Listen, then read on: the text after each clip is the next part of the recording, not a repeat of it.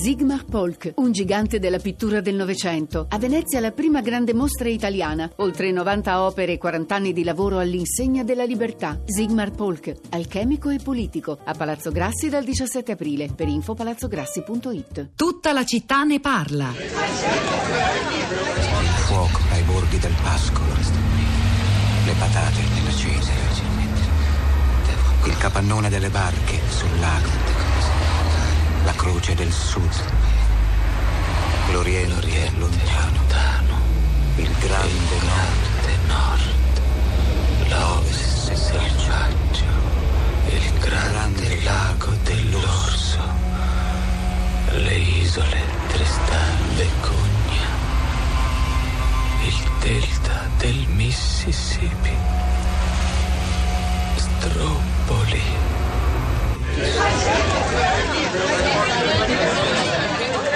Questo è un, è un ritratto del mondo, un viaggio intorno al mondo, invocazione del mondo è il titolo di una poesia dello scrittore austriaco Peter Hunt, che è dunque uno scrittore dal paese dove la quasi metà degli elettori avrebbe espresso un voto di chiusura invece al mondo e di mancanza di apertura a chi dalle terre lontane arriva anche verso i confini austriaci. Una versione eh, in parte, non, non completa, di Invocazione del mondo letta e recitata all'interno niente meno che di un film straordinario come Il cielo sopra Berlino di Wim Wenders. Questa clip cinematografico-poetica apre la nostra piazza stamani dove immagino ci siano commenti interessanti sul voto austriaco che non riguarda soltanto l'Austria ma riguarda lo abbiamo capito, tutta l'Europa e non solo, Rosa Polacco. Ciao Pietro, buongiorno, buongiorno a tutti. Sì, oltre alla grande partecipazione per la giornata Dylan, eh, sì, lo ammetto. Forever Young, anche... non l'ho ancora detto, hashtag Forever Young. Hashtag Forever Young, hashtag Bob Dylan naturalmente, soprattutto i nostri cartelli, le frasi, le canzoni, il gioco a qual è la tua canzone preferita. Tu hai già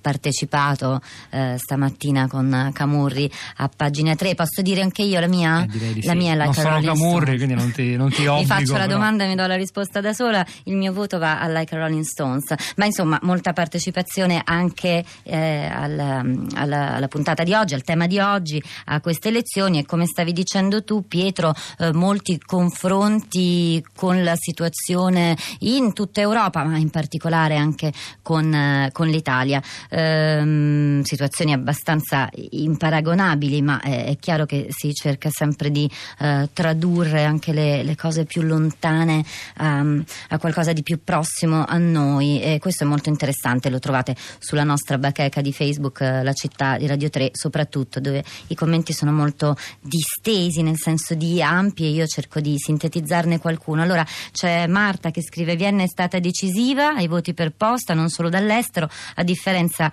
dell'Italia si può votare per posta anche se ci si trova temporaneamente fuori sede in patria e questo è un punto su cui questa mattina ci si sofferma molto. Eh, Decmax dice i voti a offer sono frutto di una politica europea inesistente e della crisi da cui è derivata la tanto e giustamente vituperata austerity. Se le cose non cambieranno è palese chi vincerà la prossima volta anche da noi. Eh, Rossella dice in Austria e quindi in Europa possiamo dire che il pericolo è stato scampato per un soffio e possiamo tirare un profondo sospiro di sollievo, ma sarebbe irresponsabile non aprire una profonda riflessione su come sia stata mal gestita la crisi economica e sul costo della stessa, che è stato caricato sulla parte più fragile e indifesa della società e a cui i politici senza scrupoli e per lo più colpevoli del disastro hanno indicato gli immigrati, i profughi, chi scappa dalle guerre, gli emarginati, insomma tutti quelli senza potere e senza alcun diritto come colpevoli facendo finta di non sapere che sono essi stessi le prime vittime. Così la guerra fra poveri ingrassa sempre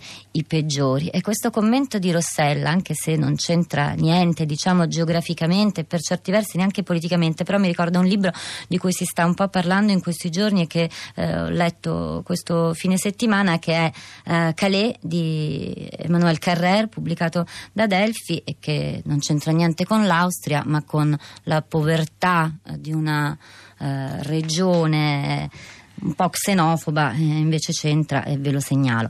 Ehm, poi c'è mh, Vinni, Valentina, ma forse c'è anche qualcuno collegato con noi che... Sì, c'è un ascoltatore per ora che è furio. Prima volevo non perdere il messaggio di Luisa che secondo me fa un'osservazione politica di un certo interesse. La giornalista austriaca da Vienna, con la quale abbiamo aperto stamani la trasmissione, Irene Maier, se non l'avete sentita, tra poco sul nostro blog saranno disponibili tutte le singole voci degli ospiti intervenuti, ha detto eh, di questo 50,3% che ha votato per il candidato Van der Belle alle presidenziali, forse solo il 10% simpatizza con le sue idee. Tutti gli altri fanno parte di altri partiti, anche di centrodestra, che avevano paura della vittoria della destra estrema di Hofer. Però Luisa da Schio al 335 5634 296 sottolinea giustamente che vabbè non avranno vinto i Verdi, ma non sarà un caso che però i voti li hanno presi loro al primo turno e gli altri no, e i socialisti, i socialdemocratici popolari sono arrivati quarti e quinti, i Verdi perlomeno secondi, vuol dire che hanno ancora una buona base e saldi principi gli ecologisti austriaci. Questo mi sembra un'osservazione da non perdere. Furio, buongiorno, benvenuto. Buongiorno. A lei la parola. No, io ho solo mandato un messaggino Sì. per precisare, mi sembrava che da alcune telefonate, da alcuni sms, alcuni Sì. abbiano un po' frainteso. Eh, Van den Bellen è il capo dello Stato, il, ca- il Presidente della Repubblica, non è il capo del governo.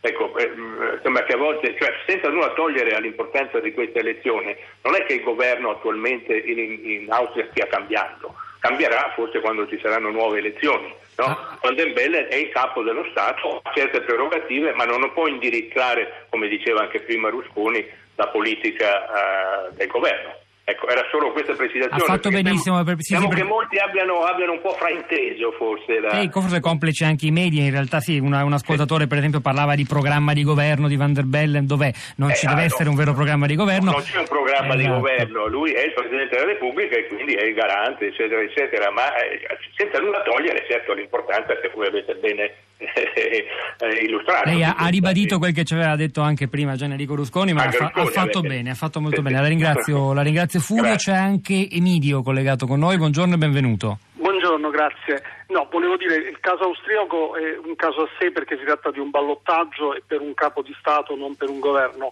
In generale io sono però molto contrario alle grandi coalizioni perché secondo me non riescono ad affrontare i problemi, non riescono ad avere visioni politiche di ampio respiro e quindi finiscono per limitarsi ad un'amministrazione dell'esistente che toglie ancora più fiducia alla popolazione nella possibilità appunto di cambiamenti profondi.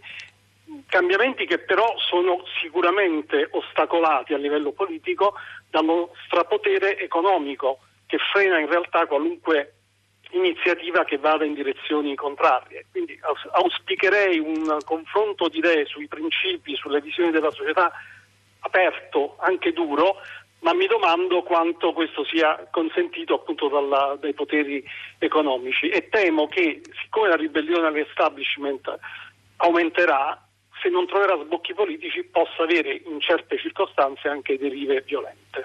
Emidio la ringrazio, le sue parole le metterei insieme all'SMS di Cristina che dice finita l'era dei centristi inconcludenti e anche negli Stati Uniti che succede? La crisi globale economica ed ecologica costringe al cambiamento radicale. Questi di cui abbiamo parlato oggi, il voto austriaco, i sondaggi americani su Trump, sono i primi segni. Rosa.